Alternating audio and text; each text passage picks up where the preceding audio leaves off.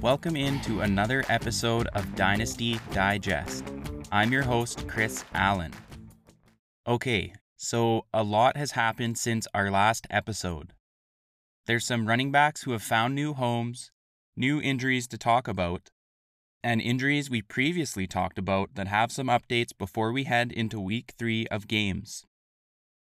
The season is really in full swing, and the NFL news cycle never seems to stop.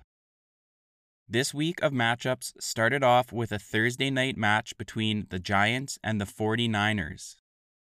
The Niners won 30 to 12, and we saw big games from Deebo Samuel and Christian McCaffrey. Pretty disappointing games from everyone on the Giants without Saquon Barkley. This episode, we will start with some news and updates as always before we head into a discussion of my starts and sits of the week. If you're lucky, I might even leave Kyle Pitts out of this episode. Well, other than just talking about him there, you know what I meant. Okay, before we get any more distracted, let's get into the news.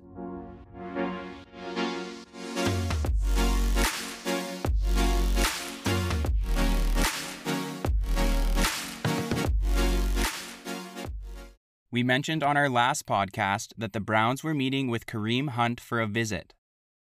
Hunt spent the last four seasons with Cleveland before entering free agency this past offseason, where he didn't find a suitor. On Wednesday, it was announced that they had agreed with him on a one year, $4 million contract. Hunt is a nice signing for the Browns, as they just lost Nick Chubb for the season and Hunt is familiar with the system due to his history with the team. Head coach Kevin Stefanski has come out and said despite the signing, Jerome Ford will lead the backfield, but I still expect fantasy relevance from Hunt. I wouldn't suggest starting him off the hop, even though I do expect him to get snaps as early as this weekend, as it may take some time to get him into shape as he will have had little time to ramp up this week. He should be rostered though, and could end up being a valuable piece in the second half of the season for owners. The second RB we need to talk about is former Rams RB Cam Akers. That's right, I said former. In case you missed it, the Rams agreed on a trade to send him to the Minnesota Vikings, along with a conditional seventh round pick, receiving a conditional sixth rounder in return. Akers joins a backfield that has struggled so far this season with leader Alexander Mattison, as we discussed on last podcast. I could see Akers easily moving into a timeshare with Mattison, especially if he continues with the performance he has shown so far this season. I expect him to slot into the number 2 RB role ahead of Ty Chandler pretty quickly. He could see some playing time this weekend, but I wouldn't expect a lot as he is entering a new system and will still need some time to learn the ins and outs of the offense. For Dynasty owners, Akers' rookie contract is up after this season, and the Vikings will have to make the decision on if they want to re sign him or not.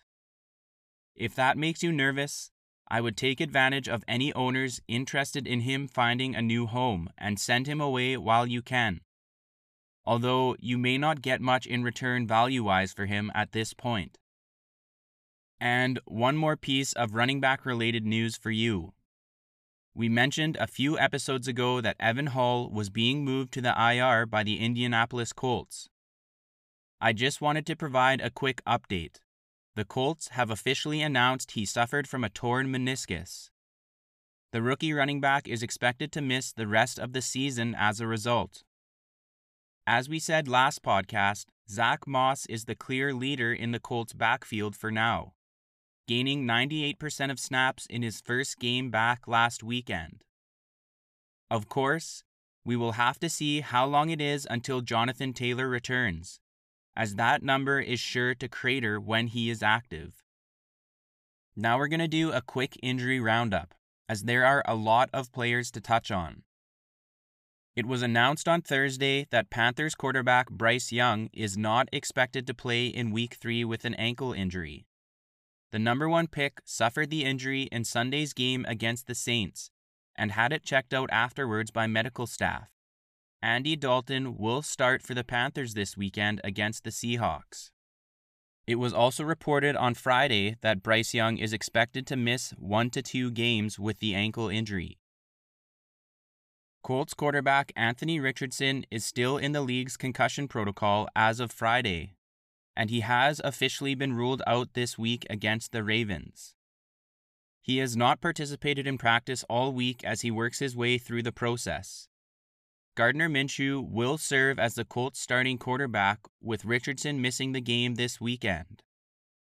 Bengals quarterback Joe Burrow did not practice on Thursday as he is still dealing with calf soreness since re aggravating the injury last weekend. The Bengals don't play until Monday night against the Rams, so he still has Friday and Saturday's practices left to potentially get work in before this weekend's matchup. Burrow was non committal when asked about his status for the game, and if he is unable to play, quarterback Jake Browning will start at QB for Cincinnati. Chargers running back Austin Ekeler missed practice on Wednesday and Thursday this week. He is dealing with an ankle injury suffered in the season opener, and he did not play last weekend as a result. Owners should keep an eye out on his Friday practice report, and if he doesn't participate, I would suspect he will miss this weekend's matchup against the Vikings. Josh Kelley will be in line for the number one RB role for the Chargers if Ekeler is out again. Packers running back Aaron Jones returned to practice in a limited fashion, his first practice appearance since pulling his hamstring in the season opener for Green Bay. He has a chance to get in a full practice on Friday, the Packers' last practice before this weekend's matchup against the Saints. There is a good chance he is a game time decision for the game, and I would expect he sees himself on a snap count if he is able to go on Sunday. Lions running back David Montgomery has missed Wednesday and Thursday practices this week while trying to recover from a thigh bruise he suffered during last weekend's game. He was listed as day to day earlier in the week, but it appears he is not trending in the right direction in terms of being on the field on Sunday against the Falcons. As we mentioned last podcast, I would expect rookie running back Jahmyr Gibbs to be in for a large workload this weekend if Monty is unable to suit up. Ravens running back Justice Hill also missed both Wednesday's and Thursday's practices. He is suffering from a toe injury suffered last weekend against the Bengals. His availability for this weekend is uncertain, although the team has said the injury wouldn't result in a lengthy absence. Gus Bus should see a larger role in the backfield if Hill misses this weekend's matchup against the Colts. And Melvin Gordon or Kenyan Drake should be elevated from the practice squad to serve as a change of pace back. For reference, Melvin Gordon was elevated from the practice squad in week 2, but reverted back to the practice squad on Monday. Eagles running back Kenneth Gainwell was finally back on the practice field on Thursday in a limited role. He has been dealing with a rib injury he suffered in the season opener and missed week 2 as a result. It sounds like he is trending towards playing for Philly in their Monday night matchup against the Bucks. D'Andre Swift had a massive game in his absence, so it will be interesting to see how the snap percentages end up on Monday should Gainwell return. Swift definitely made a case to move into the number one running back role for the Eagles. Saints running back Jamaal Williams has not practiced this week after suffering a hamstring injury in week two. Remember the quote I mentioned last podcast, where head coach Dennis Allen said it would, quote, take some time for Williams to recover from this injury.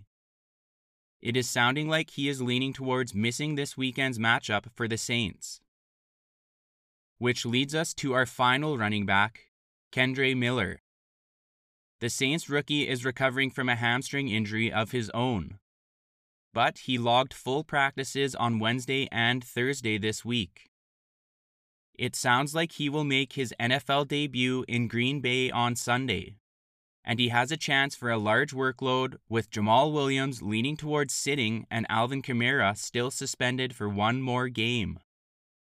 It's hard to say how heavily the coaching staff will want to lean on Miller due to him just coming off an injury. And Tony Jones may also see some work in the backfield, although he was fairly inefficient last weekend. Moving to wide receiver, Jaylen Waddle of the Dolphins is still not participating in practice as he works his way through the concussion protocol. He also has not been at practice, even on the sidelines, the last two days. So I would say there is a good chance he will be ruled out for this weekend's matchup versus the Broncos. I'd keep an eye out on Miami's Friday practice report to see if there is any change in his status.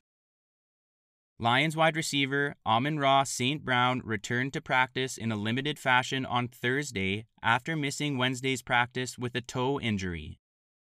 He may end up being a game time decision this weekend, but the fact he was able to make it back on the field on Thursday is a step in the right direction to him suiting up against the Falcons this weekend. Josh Reynolds of the Lions has also been limited this week with a groin injury although he did participate in Wednesday and Thursday's practices. The Lions wide receiver room is a little banged up heading into this weekend's matchup, so I would keep an eye on their Friday practice report to get some more clarity. Of course, Reynolds should see some more work if Amon Ra was ruled out for Sunday's matchup. Raiders wide receiver Jakobi Meyers missed week two after sustaining a concussion in the opening week. He was limited in practice on Wednesday and listed as a full participant on Thursday.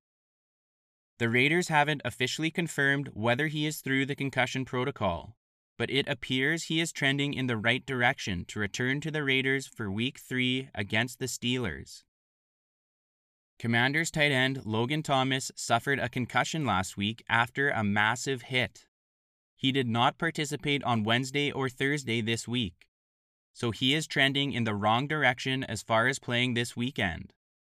John Bates and Cole Turner should see more snaps in his absence, but neither should be looked at as a starting candidate for fantasy purposes. Bills tight end Dawson Knox is dealing with a back injury, and he missed practice on Wednesday and Thursday this week. I would keep an eye on Friday's practice report, but if he is a DNP again, I would lean towards him missing this weekend's matchup against the Commanders. If he is out, rookie Dalton Kincaid should see extra work in the offense in Knox's absence, as Kincaid only played 60% of snaps in week 2. And one last note of course, the Thursday night matchup between the Niners and Giants is already over, but I will mention that Giants running back Saquon Barkley and Niners wide receiver Brandon Aiyuk both missed the game with their respective injuries.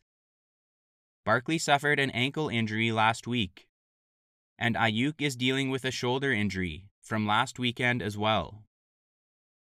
Okay, that's all the news for today. As always, you can keep up with injury updates and follow us on X at Dynasty Digest PC. Now, let's get into the starts and sits of the week.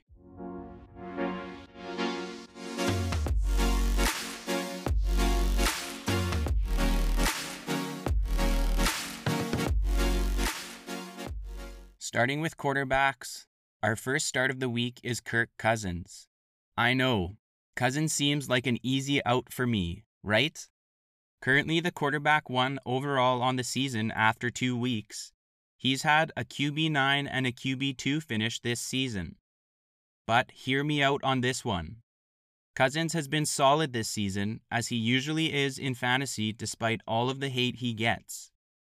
This weekend, he faces a Chargers squad that ranks 31st in the league in terms of points allowed to the quarterback position. And I have a feeling he's going to have another strong performance this weekend.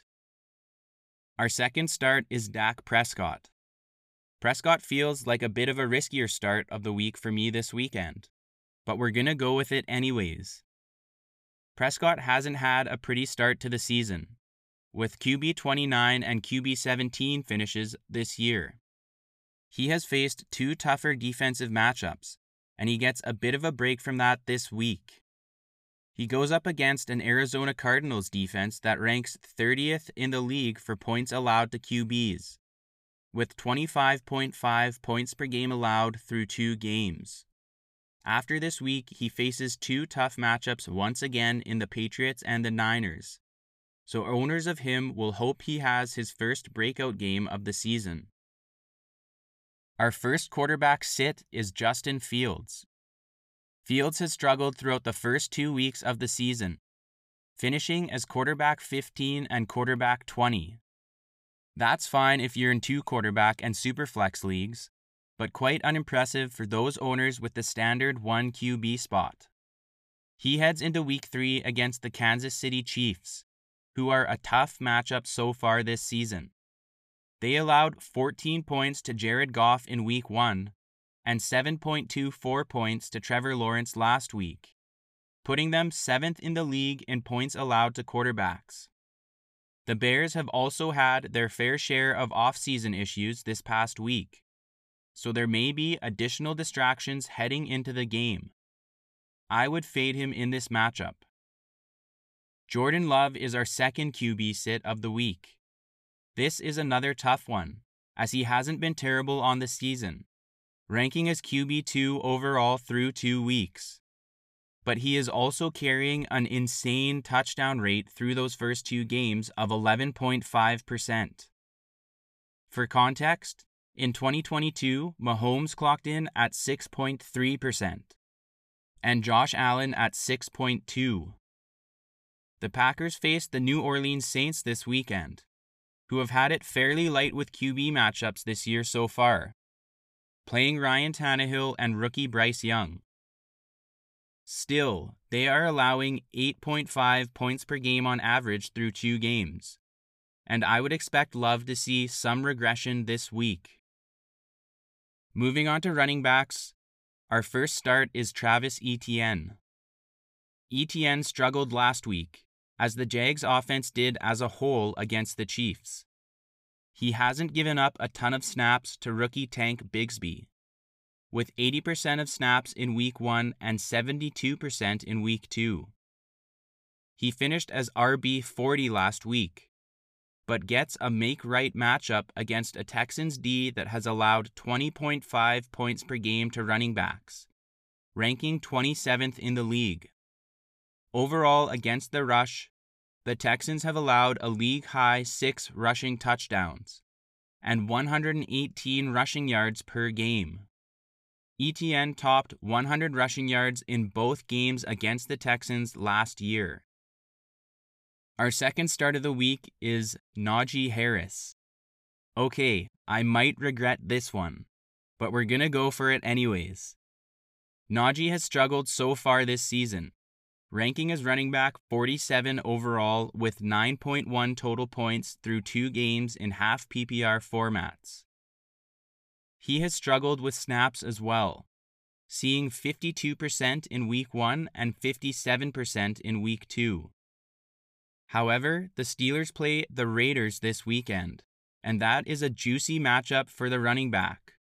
They have allowed 271 rushing yards to running backs through two games. Maybe I'm giving Najee one week too long for redemption, but I think there's a good chance he finally sees a solid game this weekend. My first RB sit is Rachaad White. White went off last week, finishing as the RB9. While I think there are more good weeks ahead for him this season, he enters a string of tough matchups, starting this week against the Eagles' defense. They held Patriots starter Rhamondre Stevenson to just 25 rushing yards in week 1, and Viking starter Alexander Mattison to 28 rushing yards in week 2. White isn't an elite level rusher, and I wouldn't be surprised to see Philly shut him down too. AJ Dillon is our second sit this week. As we discussed earlier, there is a chance Aaron Jones returns to play in this matchup. Now, normally I wouldn't have a potential backup running back in this segment, but let's be honest, AJ Dillon isn't your typical backup RB, and he has been startable at points when Jones is active. On top of that, there is a chance that Jones sees a snap count if he returns this weekend. Now that I've finished defending myself, the matchup against the Saints isn't great for running backs either. And no, I promise, I don't have a wide receiver or tight end from the Packers. I know I just went over Jordan Love not too long ago. Getting back to the Saints, they've allowed 74.5 rushing yards per game to the RB position and have yet to allow running backs a touchdown, whether receiving or rushing. I see another down week coming from Dillon. Staying in the NFC North, our first wide receiver start of the week is Jordan Addison, who actually ranks as the wide receiver 13 on the season in half PPR formats, despite having a wide receiver 17 and wide receiver 24 finish. Like we said in the Kirk Cousins section, the Chargers have been bad against the passing game this year. Of course, Justin Jefferson will get what's his, as he always does, but I expect Addison to see a solid week as well. The Chargers have allowed 565 receiving yards to wide receivers over two weeks, so there is plenty of room for both of these guys to eat this weekend. Our second start is Gabe Davis. Davis is always a risky start for me. He was very boomer bust last season, but hear me out. Josh Allen and the Bills need a second weapon at the wide receiver position behind Stefon Diggs. And Davis showed himself to be that receiver last weekend, finishing with six receptions for 92 yards and a touchdown on seven targets. He faces the Commanders in Week 3, who have allowed 177 yards and 1.5 touchdowns to the wide receiver position per game this season. I expect the Bills to destroy the Manders this weekend, and Davis is a great candidate for another boom week. Looking at wide receiver sits, our first candidate is Garrett Wilson. This was a tough one for me. I have Wilson in two leagues, and chances are I'm going to start him in both of them. But do I like it? Not necessarily. Wilson saw eight targets last weekend, but only turned that into two receptions. Of course, a lot of that has to do with the downgrade in quarterback, with the loss of Aaron Rodgers and Zach Wilson stepping into the starting role. But they faced the Patriots this weekend, who have only allowed two touchdowns to wide receivers and are middle of the pack in points per game to the position this season. I might regret this one, but I think Wilson will have a down game in week three. Our second sit at wide receiver is Courtland Sutton. Sutton was startable in week one as a wide receiver 26, but struggled last week, finishing as wide receiver 47. Second year wide receiver Brandon Johnson went 2 for 66 with two touchdowns. And rookie Marvin Mims went 2 for 113 with a score, stealing the show for Broncos wide receivers last week. Jerry Jeudy is only getting healthier as the weeks roll on. They face the Dolphins, who, despite the loss of Jalen Ramsey, rank second in the league in points per game allowed to wide receivers. While they've allowed 136 receiving yards a game to the position, they have yet to allow a receiving touchdown to a wide receiver. Sutton will most likely struggle this weekend again, and I'd be surprised if he ends up in the top 50 wide receivers. And finally, we'll look at tight ends. Our first start is Sam Laporta. Yes, we're going with the rookie again in our starts of the week. I mean, last week didn't work out so badly, right? He ended up as the tight end 8. And while maybe he wasn't the start of the week, I'll still take it. He has another great matchup this week, facing a Falcons D that gave Hayden Hurst a tight end 2 finish in week 1. And Laporta could see a larger role in the offense this week, with Amon Ra and Josh Reynolds both banged up. What are they going to do? Throw the ball to Marvin Jones Jr. 20 times? Probably not. Start Laporta again this week. For our second tight end start of the week, Kyle Pitts. You thought I was serious when I said I might leave Kyle Pitts talk out of this episode, didn't you? Well, guess again, suckers. What's the old saying? Third time's the charm? Okay, I promise I will keep Pitts out of the starts and sits next week. I think. Here's the deal if he goes off, then I probably won't. But if he stinks it up again, he'll definitely end up in my duds, and then maybe I'll have learnt my lesson. Just maybe. Okay, let's focus here. Pitts and the Falcons play the Lions this week. Yes, that means my two tight end starts are in the same game for those of you keeping track. But let's face it, the Lions have been horrible against tight ends so far this season. In week one, they allowed 43 receiving yards and a touchdown to the Travis Kelce-less Chiefs. Last week, Noah Fant, Colby Parkinson, and Will Dissly combined for 9 receptions and 132 yards against Detroit. They rank 29th against tight ends in points per game this season. So, all sarcasm aside, it truly is a good matchup for Pitts to see some points this weekend. And for the love of God, Desmond Ridder has to target him at some point. Please let it be this week, for the sake of my dignity. Our first sit at the tight end position is a guy I really haven't said a word about since all the way back in the AFC South breakdown episode Chig Okonkwo. That's probably because he's been as quiet in fantasy as I have been about him in the last few weeks on the podcast. With a goose egg in week one and a tight end 25 finish in week two. His schedule as a tight end does get easier, but after this week, the Browns have locked down the position so far this season, ranking first in the league in points per game allowed, and they've only given up four receptions for 19 yards through two weeks. Sit Chig this week. To wrap up our tight end sits, I give you Cole Kmet. He finished as the tight end 8 in week 1 and followed that up with a tight end 24 finish in week 2. He's seen a decent amount of targets with 13 on the season, but I don't think this is a game for him to surpass 7 points as he has yet to do that in half PPR formats. The matchup against the Chiefs is a tough one for quarterback Justin Fields. And although Kansas City ranks middle of the pack in points per game allowed to tight ends, I just don't see Kmet having a stellar week. I may regret this one, but I probably won't. Leave him on the bench this week if possible. Okay, that's all we've got for today. Apologies to any anti Kyle Pitts listeners.